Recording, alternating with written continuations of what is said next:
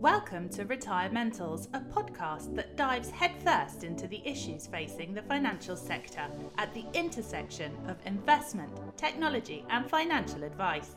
Hosted by Abraham Okusanya, you can expect raw honesty, critical analysis, and energetic interviews.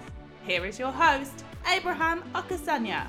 All right, hello and welcome to Retirementals. I'm Abraham Okusanya, and it's great to have you all here today.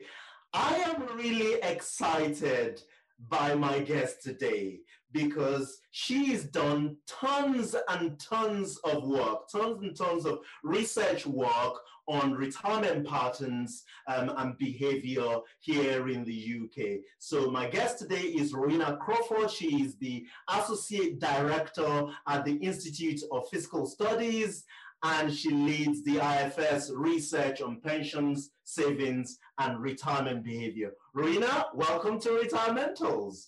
Thank you very much, Oprah. Very happy to be here. As I said to you before we went live, I am a huge fan of your work, and I know that as an academic, or at least that's the way I think of you, you don't get many fanboys and girls, but I am really and truly uh, a, a, big fan of your work, um, a, a lot of work that you're doing around retirement spending, retirement savings. Um, so really, really excited about our conversation today. But before we dive in, um, let's talk about your background and how you um, came to become the egghead um, at this Institute of Retirement, uh, sorry, at the Institute of uh, Fiscal Studies on, on retirement. Sure. So um, I suspect my background is somewhat unexciting, to be honest. I mean, I started studying economics at school, actually. Um, I started studying it for A levels and I fell in love with the subject. Um, you know, I thought it was fantastic um, for two reasons, really. One is that it helped me understand what was going on in the world, what was going on in the, in the news. And, you know, as a 17, 18 year old, that made me feel very grown up. And I, you know, I really enjoyed that. Um, and the other thing I loved about it was much more probably than the other subjects I was studying. It, it was very much a way of thinking rather than kind of learning facts and figures. You know, it was very much trying to understand how people act. And an awful lot of economics just boils down to, you know, you understand that people have incentives and you understand that they face constraints. And they're basically just trying to do the best they can, you know, given given those objectives and given those constraints. And it was really that way of thinking about things that could help you understand so many situations in life that, you know, it was just, I just thought it was a brilliant subject. Um, so I went on to study at university. Um, and then when I was coming up to graduate, um, I was actually planning to go into the civil service because I really enjoyed thinking about government policy and you know how to make good policies to help people. Um, but then one of my lecturers said, "Well, have you thought about going to work for the Institute for Fiscal Studies?" Um, and I had I had heard of the IFS um, largely because a lot of their research papers appeared on reading lists for various courses and so on. Um, and it was always a dream when they did, because an awful lot of our reading lists were, you know, really heavy going papers in, in journals and so on. And you knew that when you got one from the IFS, you'd be able to understand it because everything they produced was really explained in very easy, user-friendly language for you know the uninitiated. So for a young undergraduate, that was the dream because you knew at least there was one paper there you were going to understand, and you would read that one first before you, you go on to other things. Um, so I was, I was attracted by that. I applied to the IFS. I got a job. Uh, and I've been there ever since, actually. So nearly a decade and a half now. Um, yeah. In, incredible stuff. So let, let's talk about your most recent paper. Um, so um, the, the paper is titled, When Should People Save for Retirement?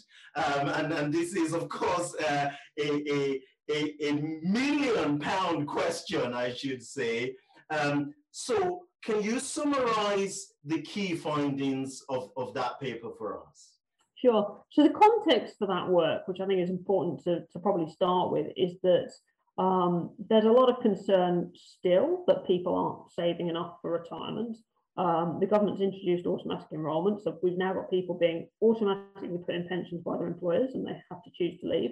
Um, and that's really boosted pension membership, you know, to a, a, staggering degree. Vast proportion of the population now in saving in a workplace pension, but there's still concerns that people aren't saving enough because um, if you just put in 8% of your income into a pension every year, for a lot of people, that's going to give you an income when combined with the state pension that's somewhat lower than your earnings throughout your working life. So there's a lot of concern people not saving enough. And there's a lot of talk about, well, what should we do now? How should we, you know, change automatic enrollment? How can we increase pension saving?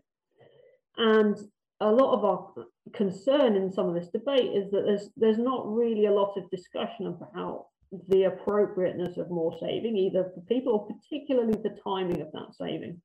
And actually, the, the timing of saving can really matter.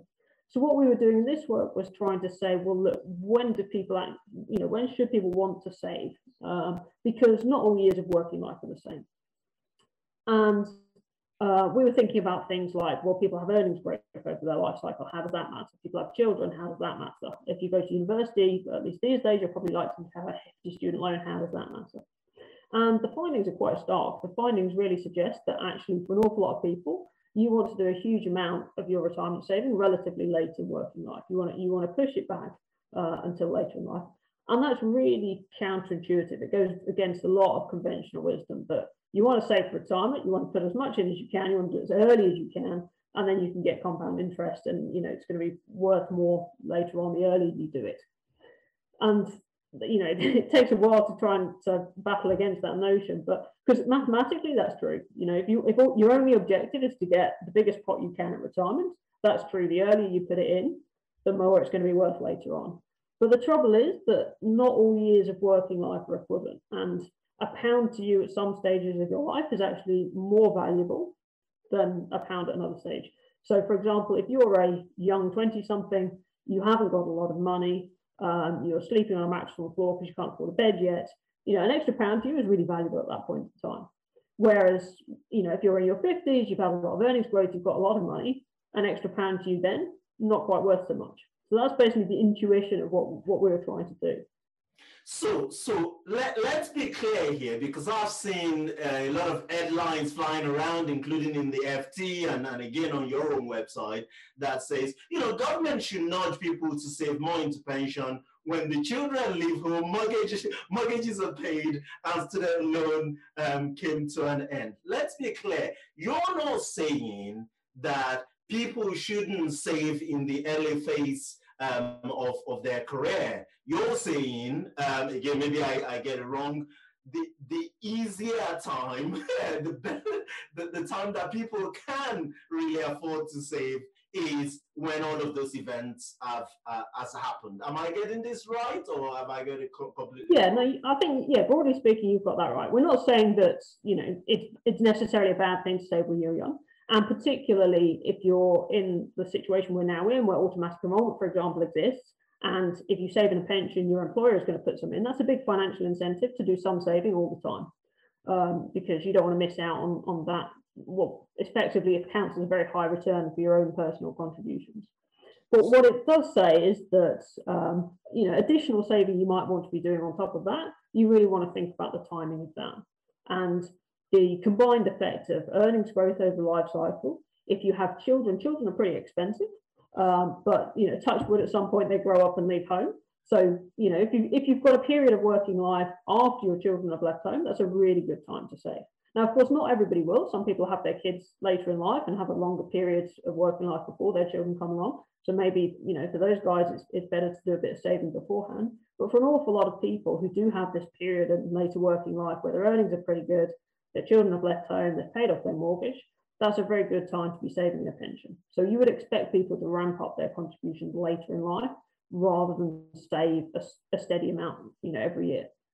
That's interesting. That's very, very interesting. So in the in the paper you used this lifestyle the life cycle model which is kind of an approximation of real life but not quite because it doesn't take into account all the uncertainties of real life.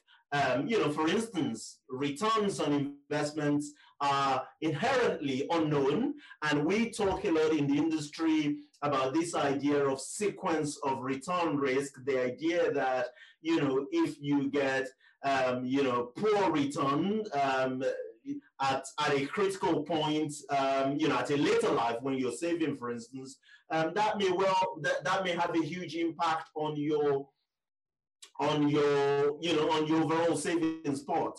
So I, I wondered, um, my, my question is, if people defer saving seriously to uh, later in life, only to be hit by, you know, poor returns or indeed ill health, for instance, how do you think about that um, in your in your model?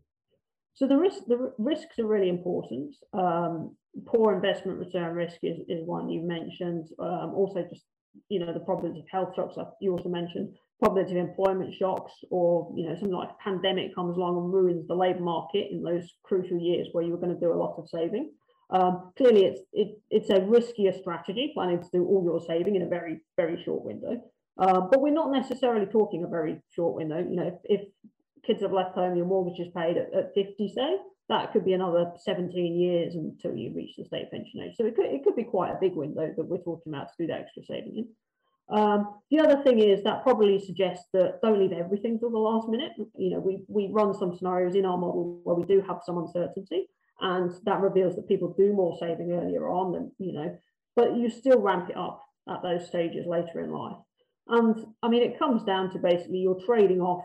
You know, if you if you save much a lot earlier on when you don't have a lot of resources, that's a very definite negative now against you know the risk that um, in some scenarios leaving it late doesn't turn out to be the best thing. So it's you know it's it's an uncertainty trade off really, um, and it comes down to at an individual level, I guess, how you perceive your earning security through life, your employment security through life, your, your own health situation, and so on. That's very interesting. Thank you. So, so now, okay, so I've been told that whenever I'm talking to a researcher, I should use their own research against them. So, so in in an earlier paper, working paper that you published, though, how you know titled "How Does pension savings change when individuals complete repayment of their mortgage.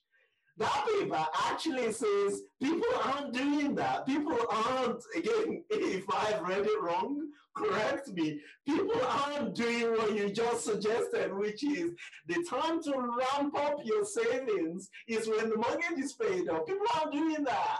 No, you're you're absolutely right. That is what uh, our research says. That you know we we looked at data on a sample of people paying off their mortgages in their uh, mid fifties to state pension age, and something like you know five percent of people ramp up their pension contributions in to a magnitude that looks similar to their mortgages. So yeah, there's really very little evidence that people do do this in practice. Um, now, I think that's not necessarily surprising. It ties in with you know the general message that people are really inert when it comes to their pension saving. They don't engage very well with these decisions.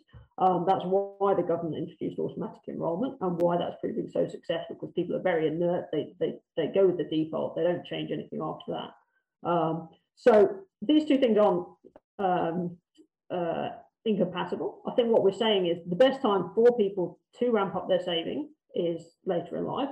They're not necessarily doing that, but I think that's important because it means that if, if the government's thinking about future policies or is thinking about ways to adjust automatic enrolment to encourage more saving, they should be thinking about encouraging individuals to do that or encouraging more pension saving at those times of life.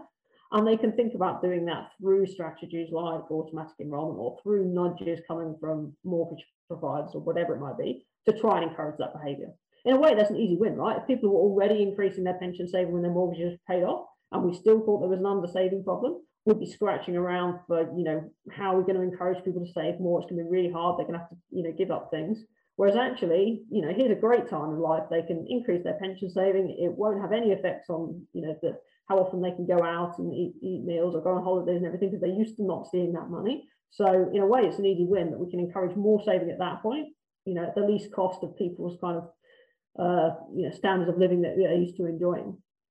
It's interesting. I, I wondered. So, so I know your your your your research is often focused on what's happening, sort of at policy and decision making level. But I wondered if a um, you know, there are any insights or, you know, for, for financial advisors, for instance, in this, there are a lot of insight for financial advisors, but I wondered if, so for instance, you mentioned the 5% of people who are indeed using their mortgage, um, uh, you know, their the, the payment that they used to pay on the mortgage now contributing that into the pension.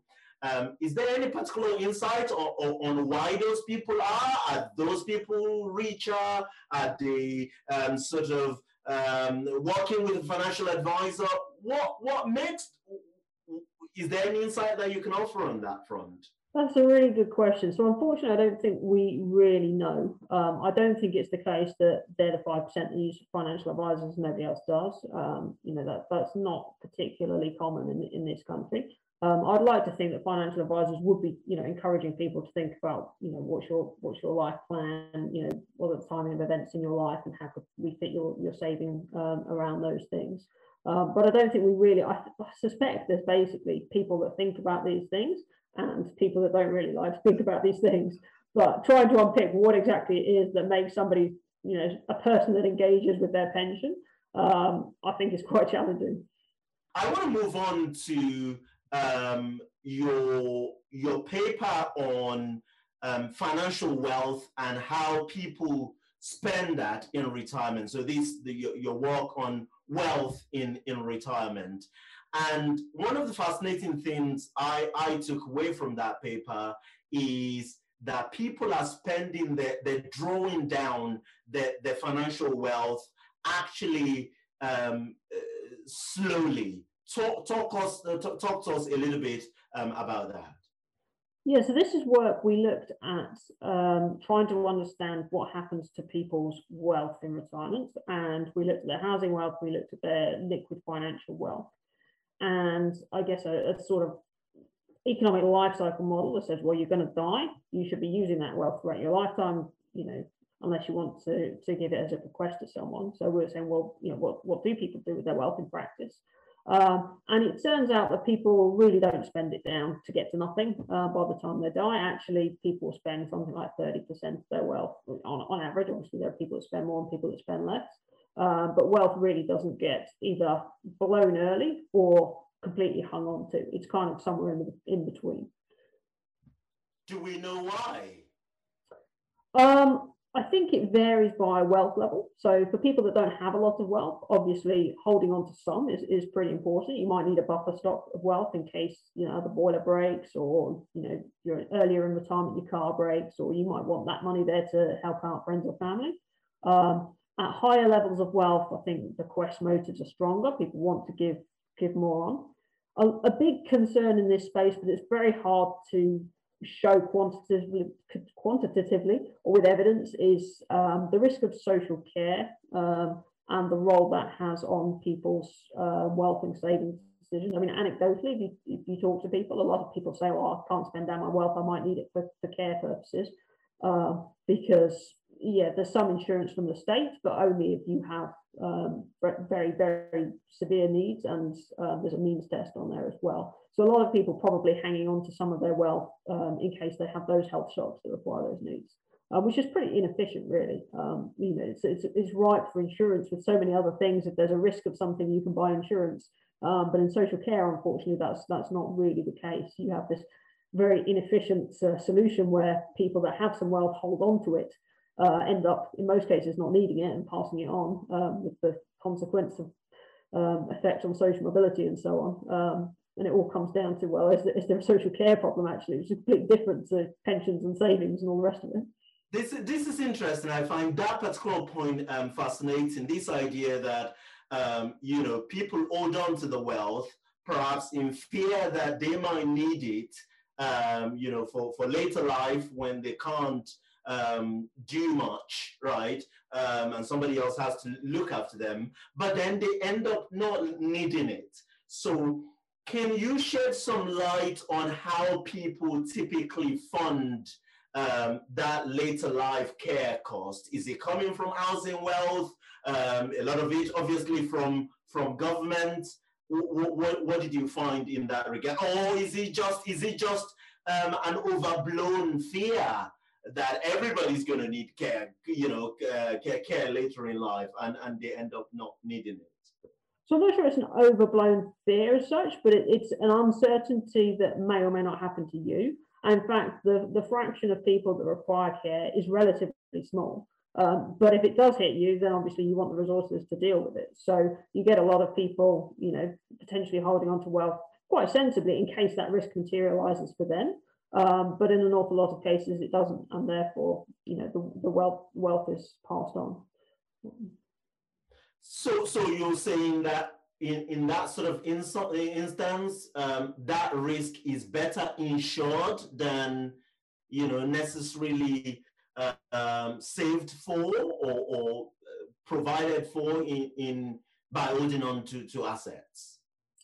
So be, I think it would be better if there was better government insurance of social care, actually. If the state funded system for social care um, was was better at insuring people um, because this is a risk that individuals can't insure themselves. The state is very well placed to do that. It can pull the risk across the population. It can raise the revenue from from, from taxes, um, and it can provide that service. And that's just much easier for the government to do than it is for every individual to try and self-insure that situation. That's just very inefficient. The other thing I find fascinating is how the um, the proportion of wealth that people are drawing down changes in different phases uh, of of their retirement. So, uh, you know, for instance, your paper says over um, you know a, a 12 year period for for people um, from age sort of 69 to 81, median financial wealth declined by about 14%. And then, you know, for people aged 74 to 86, it declined by 13%. And then, um, and then for, for people who are older, sort of 71 to 91, declines by 1%. So you find that in this, let's call it, you might not call it that, but I'm calling it three phases of retirement, you know, this go, go phase, go slow phase, and no go phase, right? When people can't do much, they actually do spend less. I, I wonder what insight we can garner from that in terms of if I were actually going to be a, a rational human being and I'm going to plan for these um, you know, phases of retirement spending, how, how, should I be thinking about this? What proportion of the wealth or, or, or asset should I be thinking about drawing down um, at the different phases of, of retirement? So, I mean, the more active you want to be earlier and the higher your spending needs earlier, the, the greater proportion of your accumulated retirement wealth you're going to want to spend in that period, probably. Um, I mean, it's also the case that things like transfers to other people, I think, are an important kind of component of what you think of as spending or wealth drawdown for old people. Um, and that doesn't necessarily chime with the, the three, three stages because it depends more on the circumstances of, of their, their kids or the grandkids rather than their own stage of life. Um, and things like that really matter for the profile that, that you want to draw down your wealth. But the other thing to bear in mind is, you know, we talk about wealth a lot, um, and in this work we were looking at financial wealth, but it's also it's your total resources really that matter. And I, I guess an important difference between that work and maybe the world now or the world we're moving into is that we were looking at financial wealth for people that had housing or people that had secure pension income streams. So they were already getting a regular flow of income. And this is how they were drawing down their financial wealth on top of that. And of course, now since pension freedoms, we're moving into a world where a lot of people don't actually have that nice secure income stream to see them through their retirement. The decisions they make about their financial wealth or their financial wealth and their pension pot together is that's really crucial because that's going to be determined that you know the whole flow of what they can spend each year through through retirement. Uh, and hopefully you're going to uh, go back and revisit that research and the data to see how that's changed since pension freedoms. Yeah, I mean how people how people are acting post pension freedoms, I think is one of the most important um, questions, policy issues um, in in the environment at the moment certainly on you know on the drawdown phase because I mean it's a massive change um, and it's really difficult. You know, if you you think about the things you need to know to try and make appropriate decisions, you need to know how long you're going to live. Well, you know, we've done research that shows that people aren't very good at knowing how long they're going to live. You need to, you know, think about what your spending needs are going to be, what risks you face you need to do the, the, calculations to just work out, well, you know, if returns look like this, and if I want to spend down this much, this is how much I can draw down. Um, and this is for, you know, a population of people that have never engaged with their pension saving throughout their accumulation phase. They don't hold any stocks, they don't know how to invest, and all of a sudden they get access to this pot of money and have to make all these decisions about what do you do with it to secure your living standards. Um, and I think that's a huge issue. And the government is obviously very concerned about people running out of money too early. Um, the kind Lamborghinis, are they going to go and blow it all? Um, and I guess from my own research and from the research we were just talking about about how people spend their wealth in retirement, I think I'm actually more concerned that an awful lot of people aren't going to spend it as quickly as they could. You know, they're going to hang on to their wealth because they don't know how to they don't know how to deal with it. They don't know what an appropriate strategy is, and I think a lot of people are very conservative and therefore will just just hang on to it and you know deny themselves a standard of living that they could have been enjoying this is this is fascinating. So our, our entire business you know with timeline is creating software that helps financial advisors figure these things out right? How much you're going to um, you know spend for different phases of life in in the context of uncertainty around longevity around investment risk and, and inflation. And the, thing for me is yes, there is the fear that some people might run out of money, but also the fear or, or sorry, the, the even likely possibility uh, around about you know from your research around people actually leaving so much money on the table and not enjoying the fuller life, the, the, the kind of life that they should have. I wondered what your thoughts are. And again, an important point that you mentioned about well, it's for me, it's crazy that people, most people go all their lives not really understanding pensions and saving for retirement. And all of a sudden, we expect them to be able to do that when they confront this retirement, um, you know, drawing down on their portfolio. So, A, my, my thoughts, are, my question is, A, given all the idiosyncratic risk around this, is this really where I would say actually working with a financial advisor becomes crucial? Or are you confident of all, based on all the research that you've done and your understanding of government policy, are you confident that actually we can guide vast majority of people, we can signpost them, nudge them into, into making the right decisions in retirement? So I suspect a, a lot could be done by giving people good guidance and giving people you know information and helping people at least think about what are the things you need to be thinking about. You know you, know, you need to think about life expectancy. You need to think about you know care. You need to think about do you want to have an active retirement? Do you want your you know three stage retirement or you're more of a steady gardener throughout kind of person um, I suspect there's a, you know some some to be gained by information and guidance and encouraging people. Um, I suspect an awful lot of people would benefit from you know more formal financial advice. Um, whether it's worth it for everybody, I guess you know depends very much on circumstances. A lot of people aren't going to have a lot in a DC pension, and it's not going to make so much difference to them. So then you know clearly less important. For some, they're going to have a lot, but they're going to be more clued up, and they can make a first approximation without more formal guidance if they're given the right tools. Um, I suspect it's the, it's the people in the middle that have enough that it's going to make a difference, but not necessarily enough to think that advice is worth it or, to you know understand that they will get from it that it is the harder the harder group. I'd like to see some work from you if you're you're you're you're looking for research ideas on, on what that threshold is. At what point of wealth does it begin to actually become you know crucial or, or you you you definitely get value from advice versus versus not. But anyway that's a discussion for another day. I want to start to wrap this up. Of course this is a podcast about retirement and we've been spending a lot of time um, talking about it. So for you personally Rowena, how do you you're, you're very young you're still incredibly young but how do you think um, and plan your own retirement how you approach this big thing? Counting down the days. No, I'm joking. um, well, you see, this is where it gets embarrassing. I think I'm very, despite having worked on pensions for like a decade and a half, I suspect I'm very much like the rest of the population. Um, I have a personal pension. Uh, IFS pay into it. Um, I'm not sure I've ever logged on. Um, you know, I get statements once a year and I read it, but I, you know, I'm, I pick some investment portfolio when I first joined and haven't really looked. So, you know, certainly don't do as I do.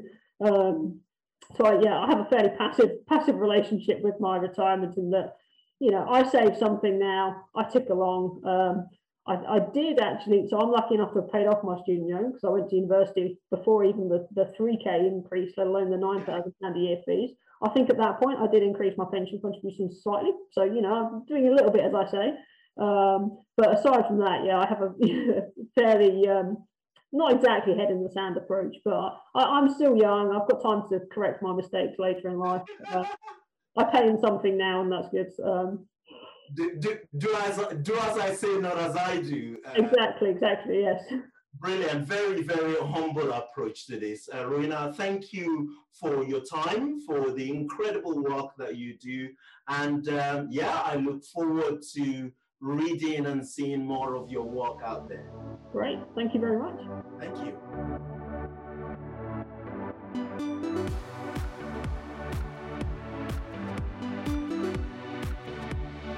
I'll be remiss if I don't thank my incredible team who worked very hard to put this program together, led by my producer, Hannah Dickinson.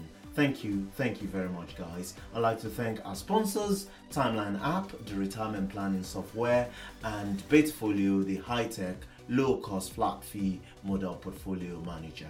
And you, our listeners, thank you for your time. I hope you've had as much fun listening to the program as we have making it. You can find more about the show at retirementals.com co.uk and you can follow me on Twitter. My handle is Abraham on Money. Until next time, thank you and goodbye.